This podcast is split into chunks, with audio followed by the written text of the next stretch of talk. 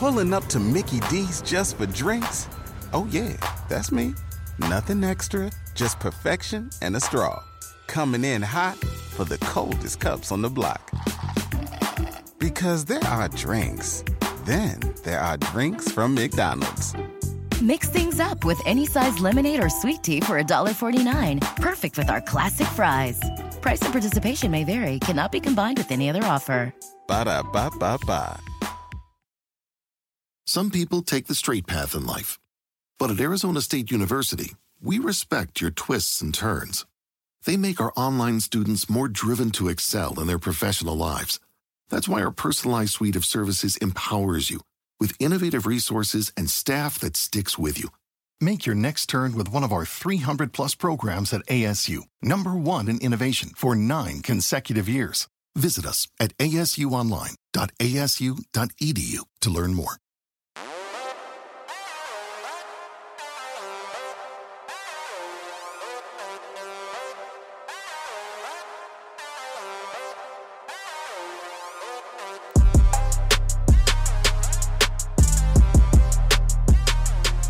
You are listening to this, then congratulations. You survived by Mageddon. Last week was a decimation of fantasy lineups with bye weeks. Maybe the worst I've ever seen, but there was still a lot that we need to talk about in fantasy football, starting with our weekly superlatives and 10 takes on 10 players. And we brought in the perfect person to help us out with them. We'll introduce him in just a moment. Then Cole and I will have a new segment we call the Numbers Game, where we'll dish out some numbers and explain how they can impact you in fantasy. And finally, we have your questions from social media the answer to answer. Got some start sit questions, some trade questions, and a whole lot of fun. All right here on the Breakout Football Podcast. I'm Zach Cohen of the Draft Network with Cole Topham of Devil's Digest. Let's cut to the chase because Cole and I, we are super excited to bring on our guest this week. You may know him from all the great work he does at Pro Football Focus. He's a senior fantasy analyst and, hey, even a software engineer. Please welcome Nathan Jahnke. Nathan, it's so good to have you on, man. I am always looking at your content. Yeah, no problem. Thanks for having me on my gosh, there was so much going on this past week. I'm sure your DMs and your mentions are always being flooded with fantasy questions. Am I, am I right with that? Oh yeah, definitely all the time. All the start sit questions, all the trade questions, all the responses to all the snap counts and all that stuff. So Mm-hmm. I'm constantly busy. How do you manage all that? Um, so I have a fairly nice setup. I have several monitors and one's like just devoted to TweetDeck being on all the time. So like if I look up right now, I can see all the breaking news and all the people responding to me and broken down into fantasy and beat writers and analytics people and all the fun stuff. Wow. That sounds like heaven. So much football going on at once. I love it. He's got the fantasy pros accuracy ranking trophies in the background too. You see that? Uh, yeah, moved up to fourth place season for the season so far. So this season going off to a good start was top 10 this week. I like last minute decided to take Darren Waller out of my rankings. I'm like, I don't think he's going to play. So I took him out altogether and was like top four in tight ends, probably just because of that move. Smart move. And Foster Moreau, man. All right. I wonder if Mhm. Waller, if Waller's not playing this week, which I think he is supposed to play, Moreau should be already a top 12 tight end, wouldn't you say? Uh yeah, I think Moreau, if he like if he ever gets a chance to start anywhere else or if Waller misses extended time, I think he'd be a great fantasy tight end. But just with Waller there, it's hard for him to see any potential. But I have him in some dynasty leagues, so I'm hopeful that he gets a chance sometime. Well, let's start talking about other players. We have a lot of players that we're gonna kind of fling at you, but first, we want to get into our weekly superlatives. It's kind of the staple here on the Breakout Football Podcast. Cole and I, we each got a couple of them to name. So why don't you start first, Cole? And then you give your answer or your whatever player you think fits best, Nate, and then Cole will give his. So let's, let's kick things off, shall we? Sounds good. Yeah, I mean, I'm just glad that we made it out of bye week apocalypse, right? I was starting like DeSean Jackson and Quez Watkins in one league, but that means that there was like a lot of outliers in your lineup. So for you, Nate, who was the biggest outlier you were putting out this week? Oh, this past week, um, I have I'm in one dynasty league with 14 people, where we start like 12 skill players. So I was starting five running backs. I had both Jets running backs in my lineup. That's how bad it was this past week. And I won one of those matchups as well. So, um, and in general, in fantasy football, biggest outlier, um, Jalen Hurts comes to mind as someone who's so different from everyone else. He's been a top 12 fantasy quarterback every game he's both started and finished. And each week it seems like he's not going to get there through three quarters. And then the fourth quarter, he just puts it all together, has scored the most fantasy points in the fourth quarter. And I wouldn't be surprised if he can keep this up and probably score more points earlier in games. But um, he's graded well at PFF. It's their defense that's been more of a problem than their offense. So I certainly hope he doesn't get benched anytime soon because I do think he's playing better than people realize. Yeah, he's got the rushing ability as a quarterback too. Uh, for me, I'm going back to the ground, but the Patriots backfield, I don't know what got into them this week, but 45 points combined from Damien Harris and Brandon. Wait, hold on. I'm wiping my eyeglasses here. Brandon Bolden. I also started him in that league. What? That's just nuts. I mean, I I don't think we'll see that again. But I think I think Harris might be the best running back in the in the AFC East. What do you what do you think of that? Um, yeah, I'd probably buy that. Like, yeah, he's restricted to just playing on the rundowns, and in Miami, we might see Gaskin playing more now that um Brown's out. But I think he's talent wise the best running back in the division. I can get behind that as well. You know, he's probably a player I would say maybe some players, maybe some fantasy managers would kind of sell high on just after this huge game. You know, last week, Nate, we really dove into players we thought would be buy low players, sell high players. So I just want to ask you for my superlative who is the biggest buy low candidate right now? Yeah, so I have my article every Tuesday, five players to waiver wire ad, five to cut, five to buy low, five to sell high. So I had to narrow it down to which player I wrote about that I want to talk about. and I think Joe Mixon is the guy that I'll go with. I know he's uh, dealt with some injuries here and there. He's had two excellent weeks so far this season, and then a bunch of okay weeks. But I think he can be more consistent going forward. I know this past week was particularly frustrating with uh, Samaje Perine getting so much work, especially in garbage time and scoring at that point too, since no one expected the Bengals to be up by that much late in the game. But most of the time, Mixon will be getting that garbage time work. And I know he hasn't been playing as much on third downs. He might not get that work at this point this season, but I think he'll still continue to see 15 plus touches a game. And that's definitely what you want. And I think, especially when it gets to the fantasy playoffs, you'll want him in your lineup. Mm-hmm. I don't know how the Bengals offensive line is, is doing it, but they're sustaining Mixon's RB one season right now, and he just he just looks good, at least when he's healthy. Uh, so last week I picked Calvin Ridley as a buy low candidate, and I'm doubling down. He is a player you should 100% buy low right now, and I'm seeing lots of people saying it's time to trade him.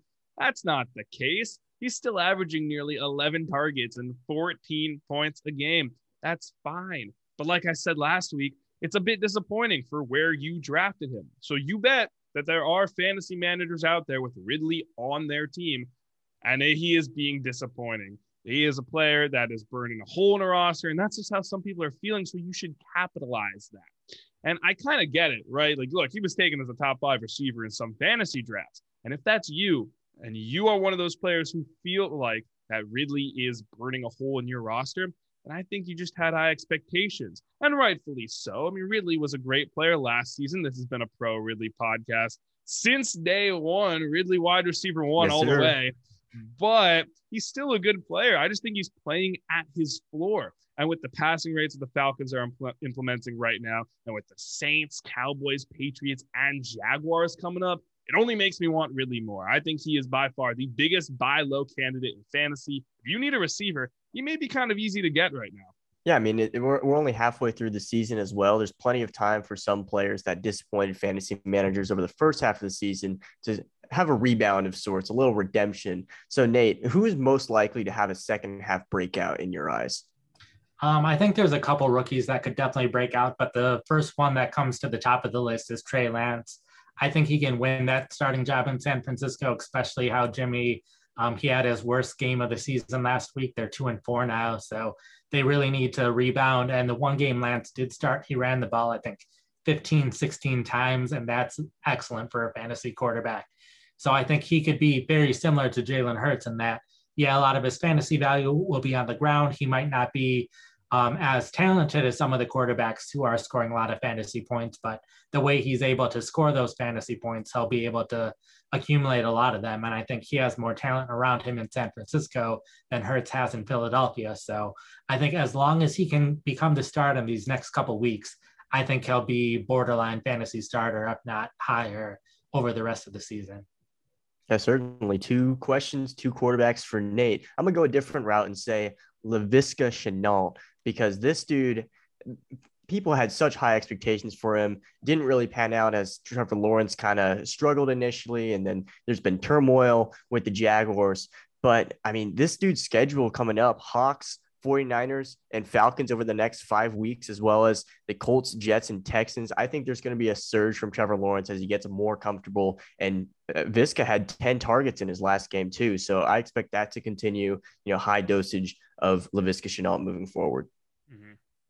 Yeah, he's yeah. been quietly seeing a little bit more. I didn't mean to interrupt, Nate. It sounds like you're about to drop some knowledge on us. Yeah, so like they recently moved him to the outside, which he's did both of that last year. He did both outside and the slot, and he played better on the outside. Saw more fantasy points when he lined up on the outside. To start the season, they used him a lot more in the slot than they had last mm-hmm. season. Mm-hmm. And now with Chark injured, he's out to the outside. So I think ever since they moved him there, that made him a good buy low candidate. And now he's starting to see the targets that he's there. So I definitely agree there. I think he's going to have a great second half of the season. Let's go. there you go. And you know, it's funny because I've been a big Shenault fan like since his days in college. I thought it was a, it was a solid situation to be in Jacksonville too. And he seems like he got a lot of recognition coming into the season, hasn't really lived up to it. May, hey, he may be the player most likely to have a second half breakout. I'll definitely hop on that train with you, Cole. And it kind of makes you look at other players who haven't really been getting that recognition, but who have been kind of performing well. So my my last superlative before we get to our 10 takes here is who is the quiet stud? Who's the player who's been quietly performing well and kind of should deserve more recognition? I think I would go with James Conner of the Cardinals. He's been running back 14 over the past five weeks. He had a slow start to the season, but like the Arizona backfield was incredibly predictable going into the season. Anytime a team adds a new player, that adds some um, chaos to what could happen with the team, but they've done exactly what you think they would.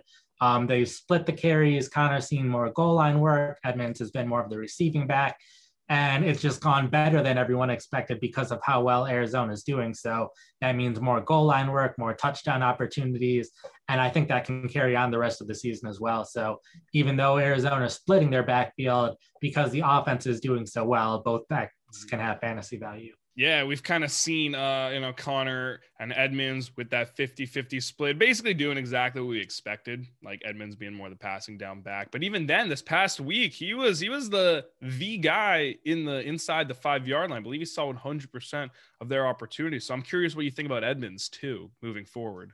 Uh, yeah, I think he'll be great going forward as well. Like I think they'll, I think Conner will still get some of the goal line work and they'll split those situations too. But I think just with how well the offense is scoring and scoring a ton of points, they'll both have chances to score touchdowns. So uh, they're both good players to have in your lineup basically any given week.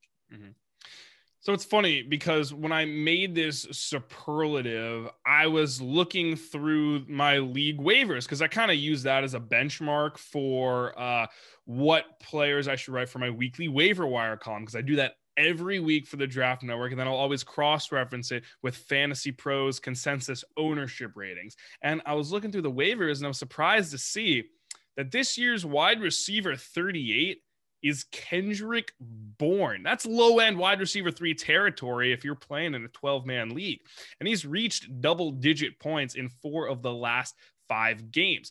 Although, yeah, a passing touchdown did boost an otherwise average week seven. And he hasn't really had the most sustainable volume either. He's seen more than five targets just once all season. But what really stuck out to me was that he's eclipsed 50 receiving yards four times. And at this point in the season, that to me seems like a large enough sample size where we can expect him to hit that in most weeks. So, of course, there's risk with like picking up Bourne, let alone even playing him in your lineup. So, it's nice that he's averaging nearly 16 yards per catch. And then his fantasy pros consensus ownership is just at 5.6%. I think that should be way, way higher for a player who's been producing nicely and really hasn't been talked about that much. Yeah, I think he's been playing well so far this season. New England's done a decent rotation with their wide receivers. I'd say the only thing that I'm concerned about is if we start seeing more two tight end sets. And I think that could definitely make things a little different going forward. Jonnu Smith, um, he uh, saw five targets in eight snaps before getting injured this past week, and that's after like being basically a run blocking tight end over the earlier games this season. So if Smith starts getting used more as a receiver, we could start seeing more two tight end sets, mm-hmm. fewer three or four or three wide receiver sets. So that's probably my biggest concern there. But I think he's definitely played better than what we've expected to this point of the season. Uh, definitely. And I'm sure one of these next 10 players is also over exceeded expectations. We call this segment 10 takes. So Cole and I, we each got five players written down, kind of spread out throughout the positional groups. And we're just going to ask you, what's your take on them? So Cole, why don't you kick things off as always, my friend? Yeah, I mean, it seems like the Dolphins are a regular headline these days and that's what we spent the most of of the beginning of last show talking about was the quarterback situation there but Tua completed 80% of his passes this week or last week what, what do you think of him moving forward um, I'm definitely optimistic about him going forward. He had his two best games of his career these past two weeks. So I think he's playing very well. And I think um, we probably haven't seen the best of him yet. He's all last year made the best of a bad situation of wide receivers constantly getting hurt in and out of lineups. So from one week to the next, it was very different which wide receivers were on the field and most of the wide receivers that he wasn't expecting. And like even this year, we haven't seen him with Will Fuller yet. That hasn't happened in the regular season. And hopefully Fuller's back soon and we can see the two of them playing together. And I think Tua's just getting better. And like obviously there's rumors going around that in a week from now things could be very different, but hopefully in a week from now he's still the Dolphins starting quarterback and has the rest of the season to show that he deserves to be the quarterback beyond this year.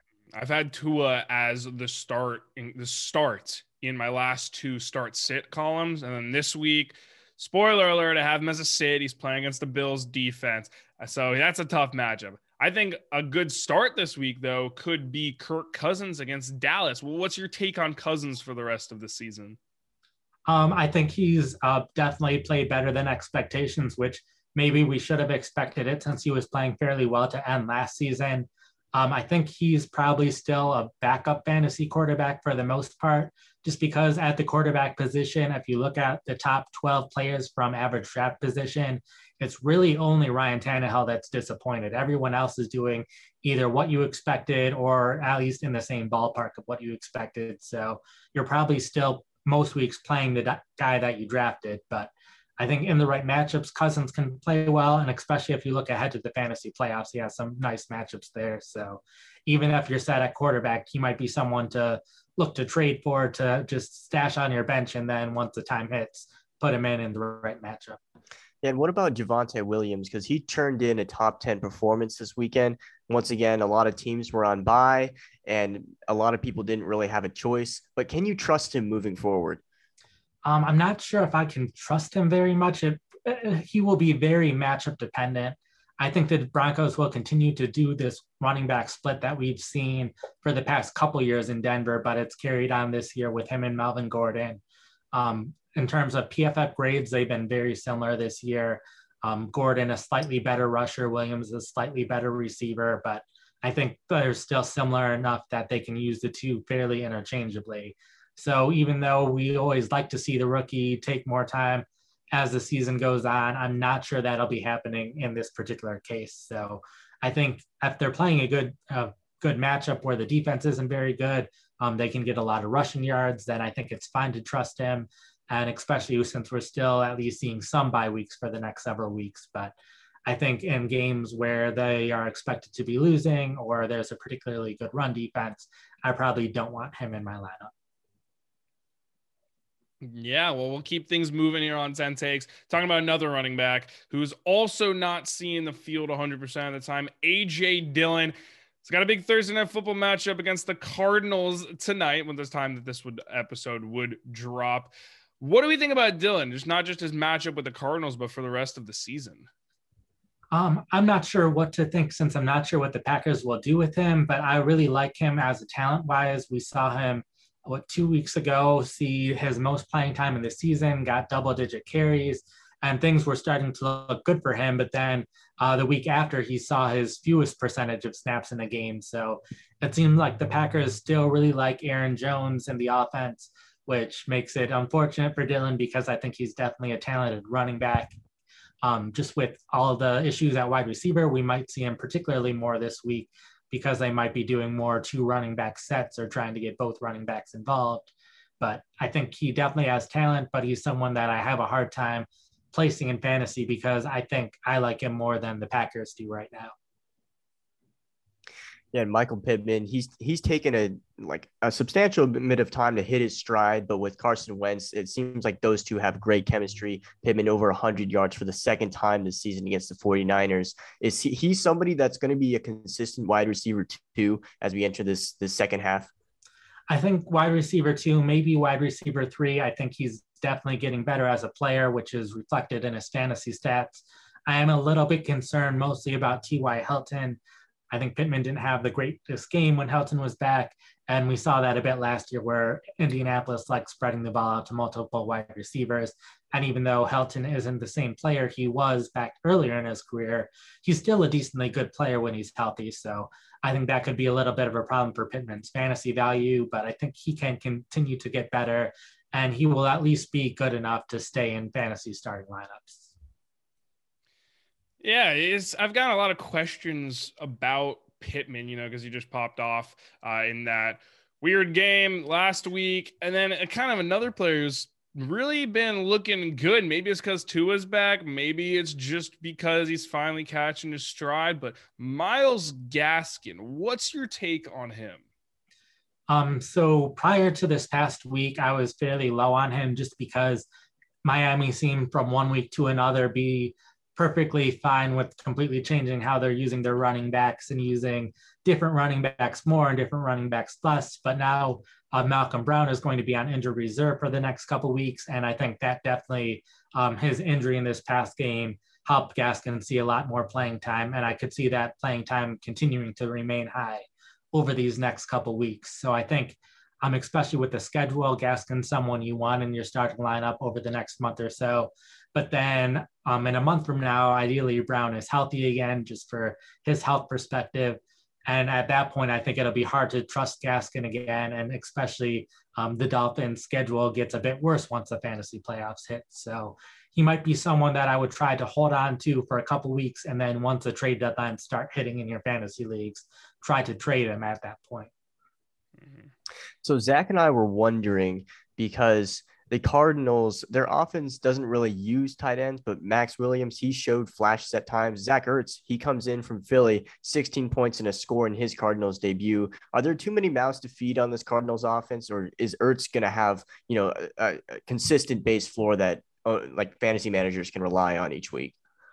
Um, Ertz is someone that I would probably look to trade right now. I definitely think he has the talent and in this offense can do well, but I don't think he will do consistently well. Um, they like to use four wide receiver sets more than most teams. So Ertz, even though he had a lot of fantasy production, he didn't run as many routes as a lot of other tight ends in the league run. And even though this was his first game with the team, I expect that to remain true in future weeks because the more he plays, that means the less another talented player can play. So I think this will continue where Ertz is only seeing a fraction of the routes run as some of the other tight ends that you're starting every single week. So I definitely think he'll score more touchdowns. So he's probably okay to leave in your starting lineup most weeks, knowing that there will be weeks where he doesn't play very well. But there might be someone in your league that is really excited after what he did this past week. So if that person existed in your league, then I would hmm. try to trade him to that fantasy manager Why don't we stick with the Cardinals then? Because I want to get your thoughts on Rondale Moore. Started off the season hot, then people thought, hey, it might be his time to shine with Ertz. Then coming in and ruining those dreams. What's your take on Rondale Moore? Uh, yeah, it's definitely been a roller coaster. He played so well early on in the season that it looked like he deserved to be one of the three starters. And then with uh, Maxx Williams going down, it's like, okay, maybe they'll just run four wide receiver sets 50% of the time. And that'll be great for Moore. But now Ertz is here, and the other wide receivers for Arizona are playing so well that it's much harder to get Moore on the field. Kirk's playing better than Moore, I would say, at this point in the season. And um, AJ Green is playing much better than people expected him to play. So for a while, I thought, okay, maybe they can move Kirk back to the outside so Moore can play in the slot even though that's not Kirk's ideal position. That might be the best trio lineup for the team, but now Moore's probably um, playing the worst out of the four wide receivers, even though he's playing very well when he's on the field. Arizona just has way too much talent. So I don't think he will be on the field enough for him to have enough fantasy value. Um, if there's ever an injury, though, to one of these wide receivers, then I think things will change significantly for Moore.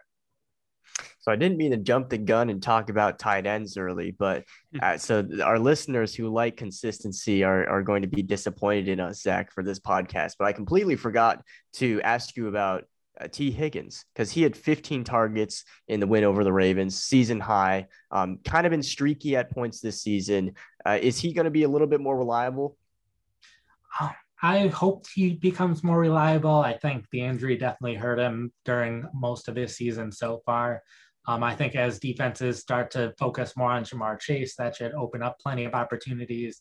So I think um, he will play better than he has so far this season. I think he can see more targets than he has so far this season. But the schedule also gets more difficult for Cincinnati. So I think that'll make it tougher for him to see maybe the value we were hoping for when we drafted him at the beginning of the season. So I think he's still someone that probably deserves to be in fantasy starting lineups most weeks, but he's also someone that I'm not sure he will reach um, what his value seemed to be at the beginning of the season. I gotta say, Cole, I appreciate the transparency about jumping from tight end to wide receiver. So hopefully you get, get us back on the same track here. I'm I'm just kidding. I'm just kidding. It doesn't matter. Nate's been so good at this so far. So uh, I'm sure he doesn't mind us throwing a tight end after a wide receiver here with the last of our 10 takes. TJ Hockenson, highly touted tight end, mostly by yours truly, coming into the season. What's been your thoughts about him so far and for the rest of the season?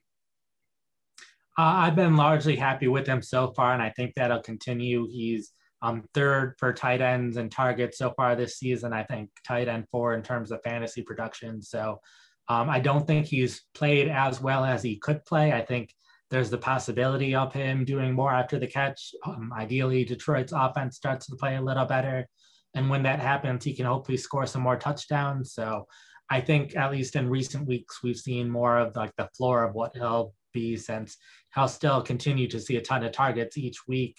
And maybe even if he's just average in terms of production for a tight end, average production with that many targets will be a starting fantasy tight end. So I think he'll continue to do well. I think you'll be happy to have him in your lineup.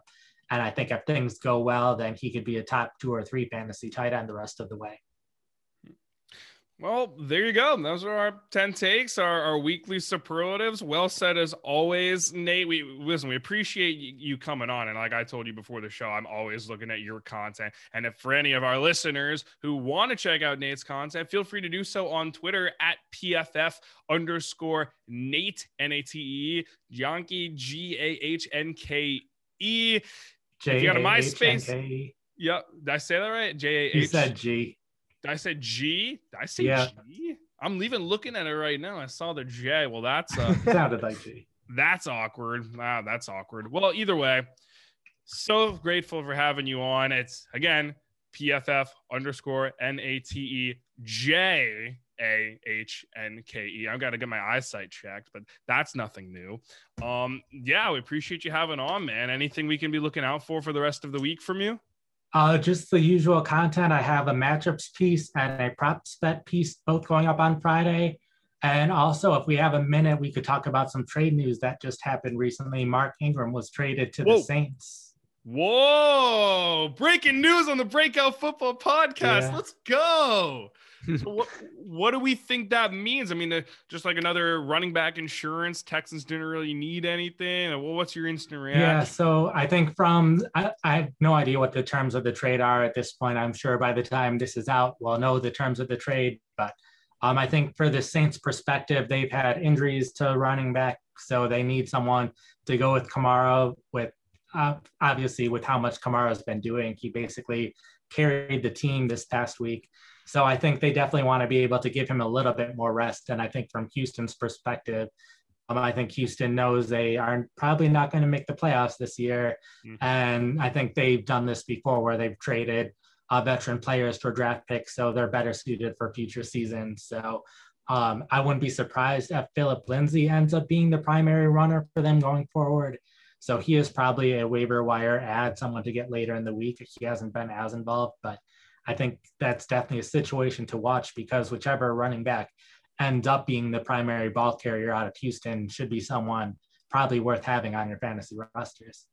Mm-hmm. Do you think Kamara fantasy managers should be worried right now, or it's just more depth inside? I, yeah, I wouldn't be worried. Like it might mean he only sees 20 touches per game rather than 25 touches per game, which yeah hurts his value a little bit. But that means instead of being the second best running back in fantasy football, maybe he's the third best going forward or something like that. So not too much to be concerned about, but with the injuries they've had to their backup running backs, it makes sense that they want someone to make sure Kamara doesn't have to have 25 to 30 touches a game. So yeah, for me, I, I I get scared when I just see like a bell cow in the running back position for a team because I know like that dude is getting all the workload, all the touches, but also like all the hits. So, I mean, mm-hmm. Kamara had a 34 point bomb. Like you said, he basically carried the Saints to, to the victory Monday night. So I, am glad to see he's getting at least a little bit of pace work so that the Saints can preserve him for the second half of the season.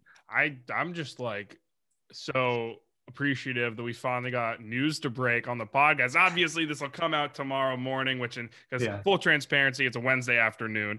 Uh, but this will drop tomorrow morning, and people will hear it and be like, "Oh, wow, there, that's what happened in real time." So, how about that? Breaking records on the Breakout Football Podcast. Thanks for bringing that up. Yeah, no problem. Yeah, and as always, like we said, you are all welcome back here anytime you want.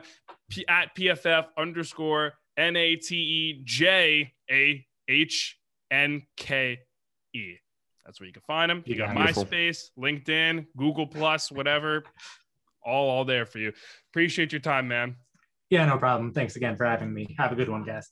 Man, it was great having Nate on. And that is still so cool that he, I, I don't want to say like live breaking news because by the time you're listening to this, it will not be live. But I guess instant reaction, that's that's a podcast milestone right there. I'm checking that off the box. Yeah, yeah, for sure. And I think it's like every football kid's dream to have like that PFF before or after your name. and so it's, it's good to, have, to at least be affiliated with someone with that with that milestone mm-hmm. in their career as well. Yeah, especially for someone as as awesome and as so kind as Nate. Like he he, he was fantastic. He he was great. We've never spoken before until like a week or two ago when we started planning this out. He was so helpful and just like I'll do whatever. And so he he's awesome, man. Definitely go check out his stuff as we keep the ball rolling here on BFP on the Believe Podcast Network. Introducing a new segment we call the numbers game. Cole and I each have two numbers, and we're going to explain to you why they're important and what it means for you. Cole, as always, please kick things off. What number you pulling out of your back pocket first? Yeah, I've got 948 and that's Ooh. to do with Courtland Sutton. It's his air yards, not his receiving yards, his air yards. But that just shows you like the opportunity this guy is getting in Denver, the clear cut wide receiver one there, and the fact that he's been able to uh, be the wide receiver 17 on the season. And despite a, a big chunk of those yards like not going his way, it, it just goes to show that Courtland Sutton is a guy that's getting a lot of targets, a lot of opportunity. He's Teddy Bridgewater's clear cut number one option. And it doesn't really seem like the Broncos are all that eager to cut loose with Teddy and, and opt for Drew Lock anytime soon. Sure, like Teddy, he's had his his struggles, right? He's thrown three picks, I think, over the last five games. So there's a little bit cause for concern, especially since Denver is slowly slipping out of the playoff race. But I think Sutton is is going to be a reliable option moving forward. Like I said, there's just a lot of opportunity. The air yards prove it. And so as we near the trade deadline, Sutton might be a little little sneaky option that you can add in in those trade packages to you know shake up your roster. That's interesting. Are you concerned about Jerry Jeudy coming back? He started practicing today, and he could return. And when they designate him for uh, their next game, you think Jeudy's going to impact Sutton, or maybe vice versa at all? Yeah, I think I think he might. I don't think Jeudy really impacted that first game all too uh, often, though. And I think if if it's anybody that it impacts, it's Noah Fant because I think Teddy is is more competent to you know air it out to to his wideouts. I think there'll, there'll be a decent you know chunk of of throws headed both Sutton and Jeudy's way. Hmm. That's a good point. All right, well, that's a good way to kick off the segment. My first number is 49. It is not the team in San Francisco. Rather, that is the Browns' target rate to their receivers. The Browns target their receivers 49% of the time. That is the second lowest rate in the league. Now, technically, the lowest is the Falcons with 41%, but that overlooks Patterson and Pitts as de facto wide receivers. And look, it's not an outlandish stat that the Browns are targeting their wide receivers at such a low rate. We all know this Browns offense is centered around their run game.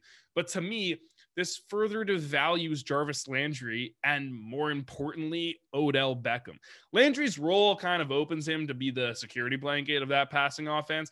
I can't really say that about Odell. It's bad enough that he's averaging just 6.6 targets this season, but to catch fewer than half of his targets, I'm really not buying Odell right now. I think the only hope for his resurrection in fantasy is more passes and better passes. That's not going to happen, especially with an injured Baker Mayfield. It's just not a good time to have any Browns receivers on your team right now. And if you do have them on your team, I would try to get them off immediately. Yeah, no, I'd agree. It's it's really unfortunate what's going on in Cleveland. I, I just think the injuries are an insult to that.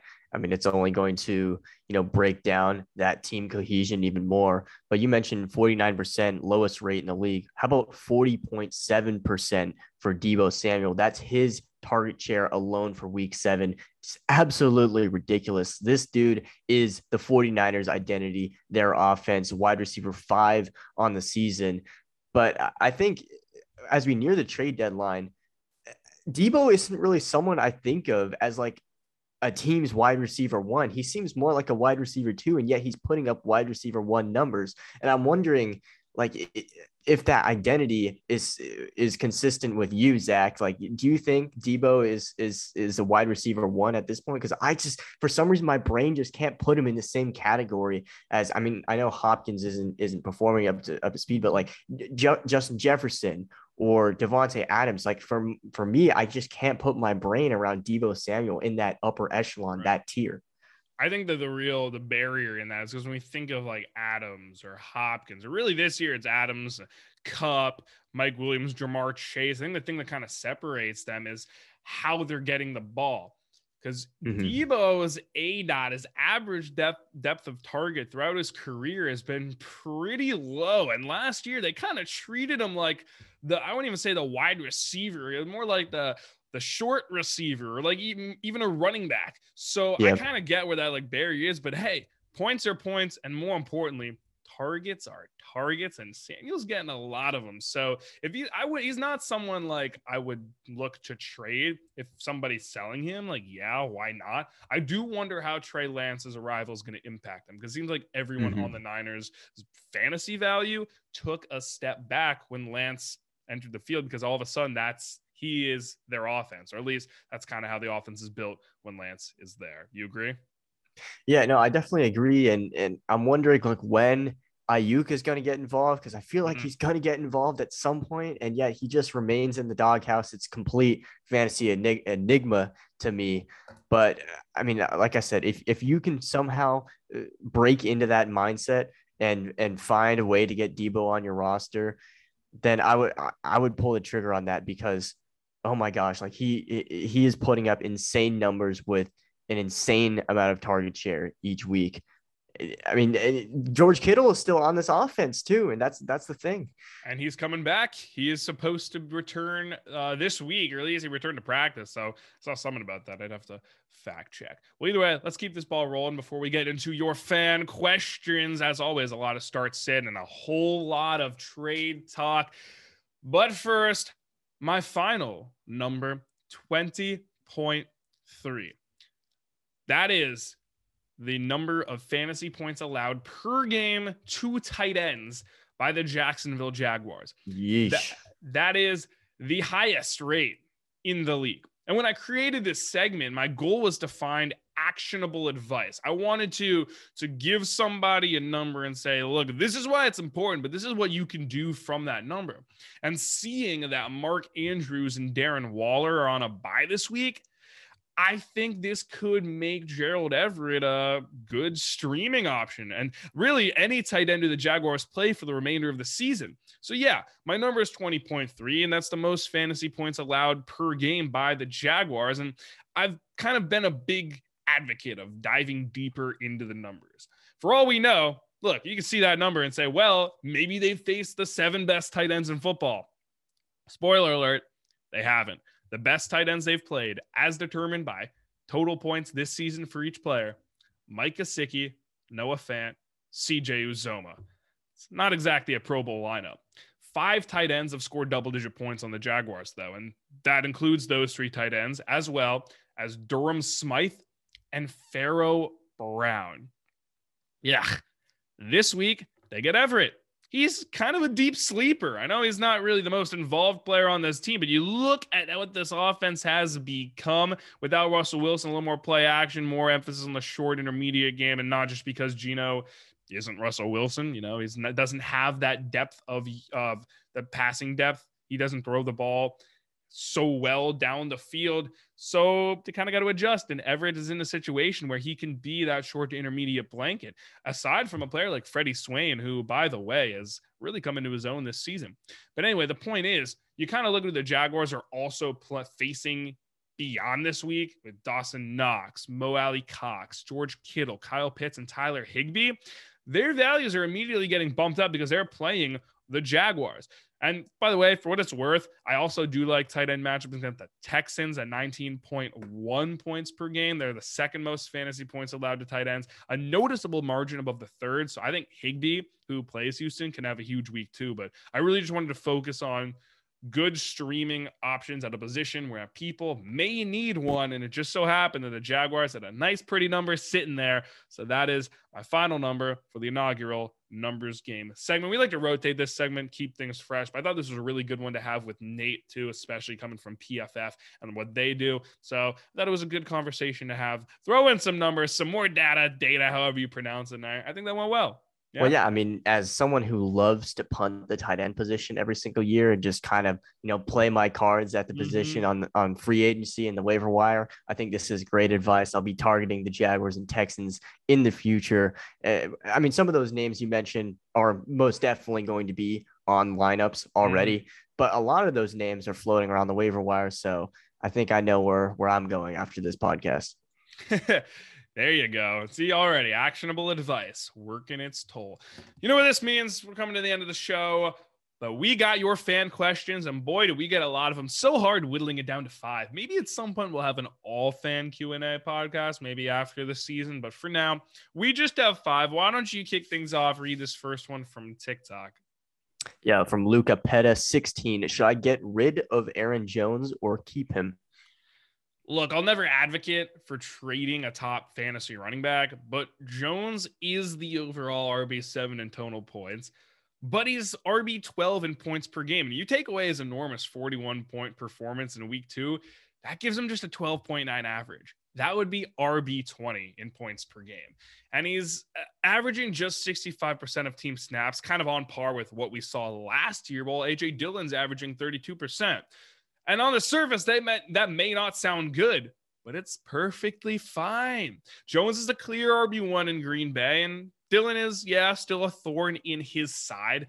And yeah, I do think both backs can have a good game Thursday night versus the Cardinals. Their schedule, pretty moderate moving forward. I just think the big thing for me, and I know I say this every single week on this show, what's your situation? Are you a good team that should package Jones for a clear upgrade? Are you a struggling team that should sell Jones for a pair of starters? Do you not really need Jones, but you need another position? So you want to do a one for one type of trade? I think those are crucial questions because, to simply put it, no, I don't think Jones is a player that you must sell. I don't think he's a player you should really trade. But everyone's situation, everyone's league, it's all different. Jones's value like all players, is different based on how much value Jones's fantasy manager places on him. I know I sound like a broken record, but I just had to get that off my chest. So I don't think Jones is someone to trade for. I don't really think it's someone to really trade away.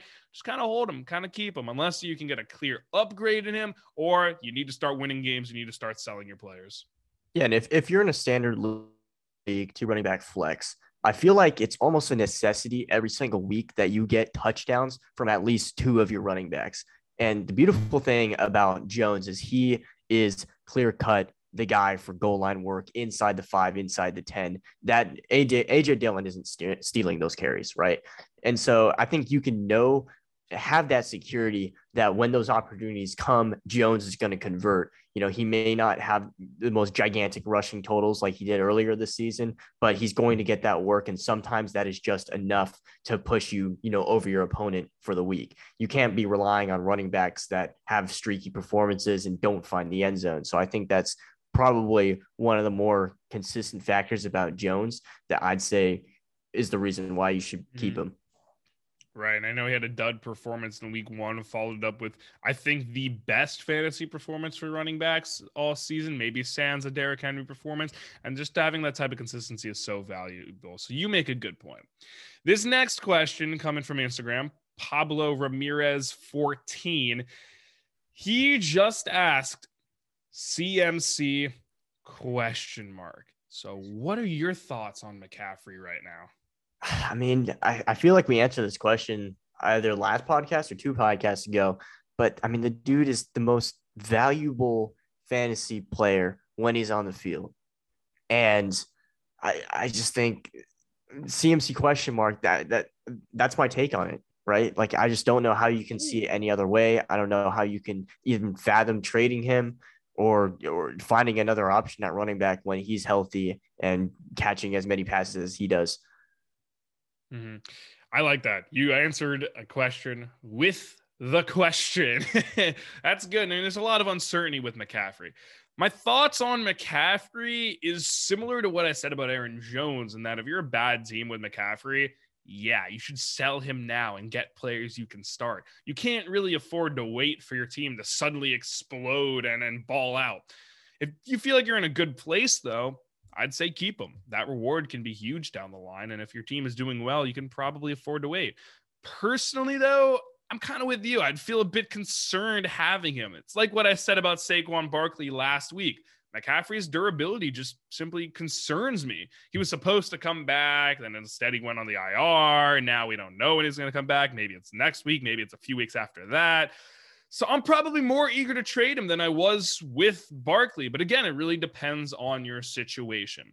And I think, if anything, the big takeaway from this is that you should never have the first pick in your fantasy drafts. I'm always saying that don't take the first pick because if you lose out on that player, he gets injured. Oof. I think a lot of teams are at the bottom of their leagues right now probably took McCaffrey first, if they still have him. Yeah, I mean that's just one of the downfalls of having the number one pick. You got to hit on it, otherwise you kind of mm-hmm. put a hole in in your roster early on. Mm-hmm. Next question is from another one from TikTok. How do you feel about Chase Edmonds? Mm-hmm. I can start with this, Zach, if you want. Yeah, go for it. It's a good question from Mbruck15. I just kind of Yeah. gotta let my thoughts simmer a bit. So, floor is yours, my friend. Yeah, I mean, Edmonds was a guy I liked heading into this season because I thought he had a pretty defined role as a receiving back, but he was also going to see time as the, as the primary rusher, and James Conner would be sprinkled in situationally. And, and for the most part, I think through like the first four weeks of the season, that was true. And then James Conner, you know, started to rack up the, the red zone carries, started converting, and then earned himself a, a bigger role in this offense. But when you look at Chase Edmonds, you know, attempts, I mean, I think he was also hurt in Yeah. weeks five and six Yeah, he was banged up. he's he's getting consistently around the 12 to 13 touch range. Just the problem is the dude doesn't convert on touchdowns. He has zero total touchdowns on the season, and yet somehow he is still running back 19. I think that's just due to his, his pass catching workload. And also, I mean, he is a pretty effective runner against the Rams four weeks ago. He had 120 yards on 12 attempts. That's 10 yards per carry. So he is efficient. He just isn't going to rack you up, you know, those six points every single week that I already mentioned earlier can push your lineup over the edge. Mhm. I think the big thing to realize about Chase Edmonds is that, yeah, while his production is noticeably decreased following the first four weeks of the season, I think largely that was due to him battling an injury and positive game scripts. Like, like you said, weeks Mhm. five and six, they were not kind to him, but he was uh, dealing with something throughout the weeks, you know, in practices. He was questionable leading up to the games, and then that designation got dropped. But in week seven, he was a full participant in practice, I think, from Wednesday on. And that led to him seeing a season high in 15 carries and 69% of team snaps. That's pretty damn nice. And he did it all in a positive game script. But what really stood out to me and should stand out to you too, he saw 100% of the Cardinals' opportunities inside the five yard line. That's supposed to be James Conner's role. Edmonds was a Mhm. clear RB1 on Sunday. And of course, he and Conner are still splitting time. Neither one is really ever going to be the, the bell cow back in that Arizona offense.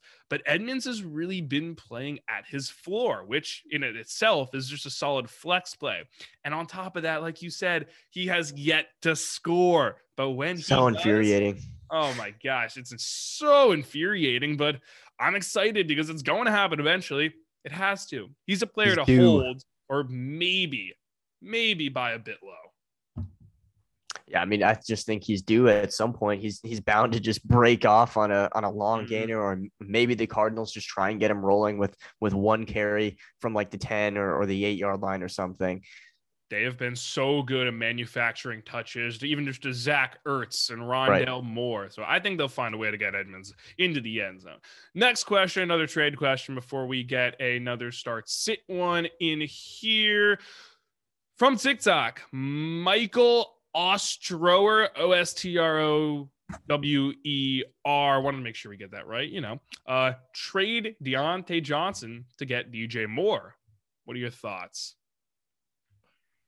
Diontae for a wait, hold on Diontae for DJ Moore. for DJ Moore. Yeah. I think DJ Moore, you're dealing with more consistent quarterback play in Tennessee.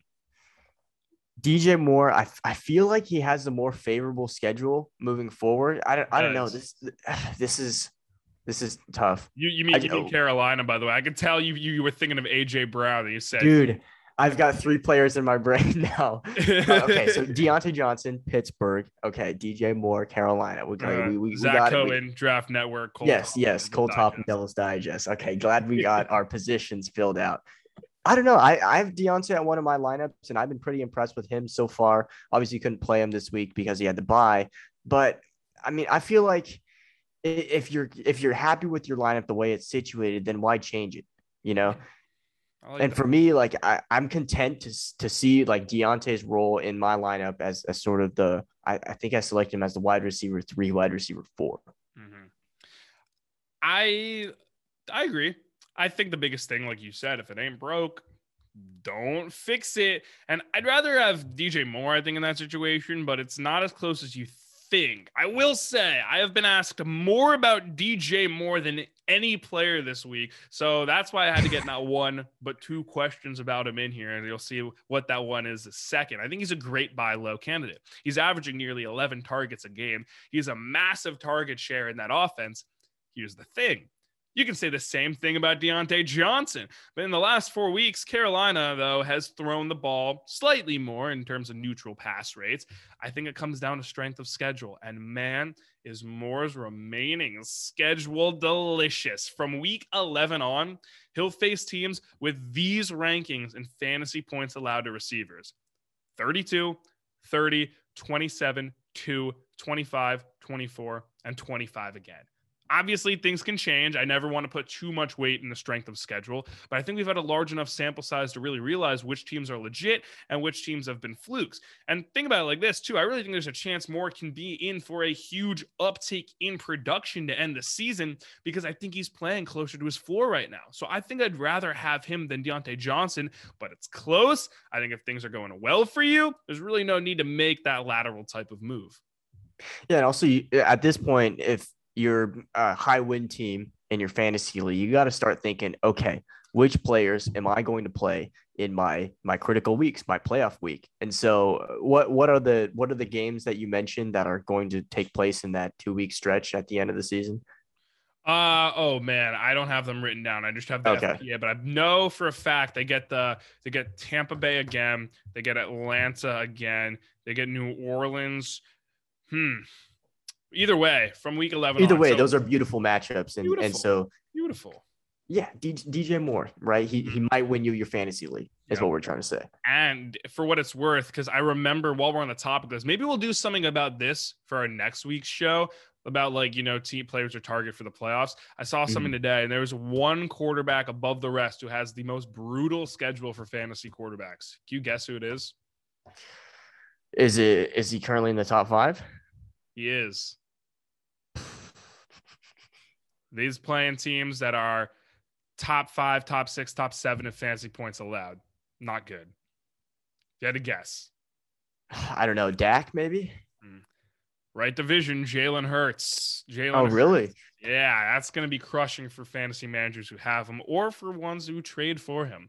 Uh, so we'll maybe talk about some of that strength of schedule stuff next week, looking to the playoffs, a little foreshadowing. We'll get into the last question here from Instagram, Hunter underscore champion, but the, the A is a four. Very clever, Hunter. I can see why you are, in fact, a champion.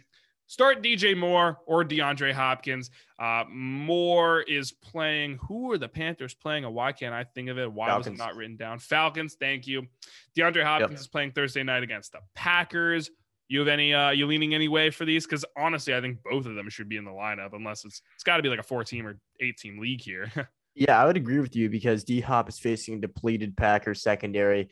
Falcons secondary is pretty much Swiss cheese at this point.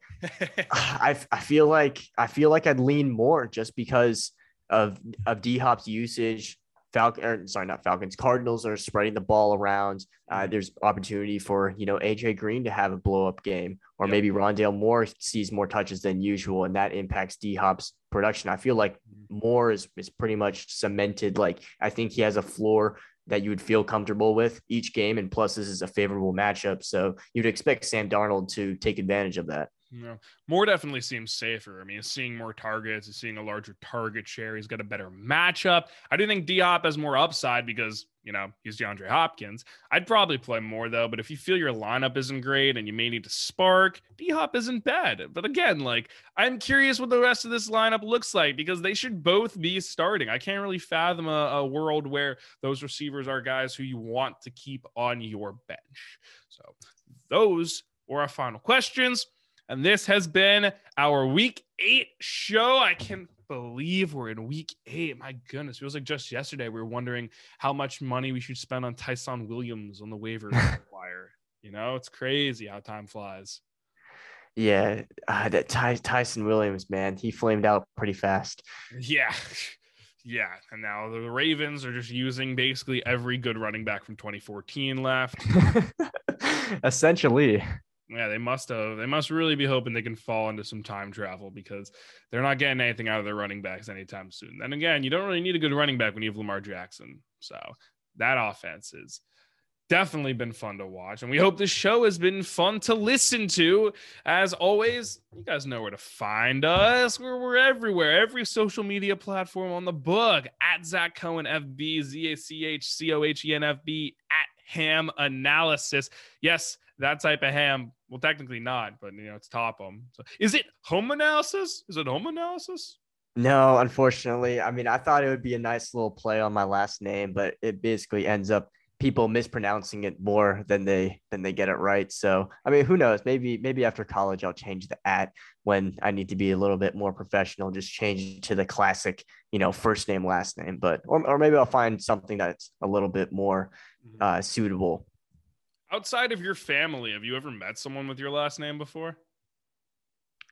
I have actually not uh, not outside my state, but there was like this one lady that worked at this is quite a bird feeder shop because my during uh, during COVID, my family was like super into bird watching and, and just like my mom was at the house all day and, and she'd be doing work and you know taking care of my dog and they just like sit together. She'd like read some documents.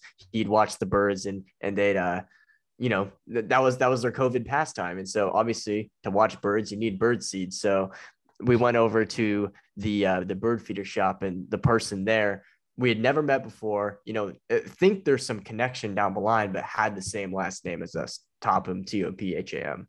So wow. just a little, little like fluke incident like that, but no people where I that is like immediate that you can connect to, if if you know what I mean. Your ancestors were probably fly, uh, sailing here on the Mayflower or something together, you know. Anyway, if you did stick around this long, I'm so sorry you had to listen to all that. But more importantly, please drop a review for us on every podcast platform you can think of, whichever one you're listening on it. Do it right now. Seriously, leave the show, review, come back and get the final like 35 seconds or whatever is left so we can sign on out of here. I'm Zach Cohen of the Draft Network. That's Cole Topham of Devil's Digest. This has been our week eight show. That's all I got to say. I'm out. Yeah, yeah. Catch them dubs, baby.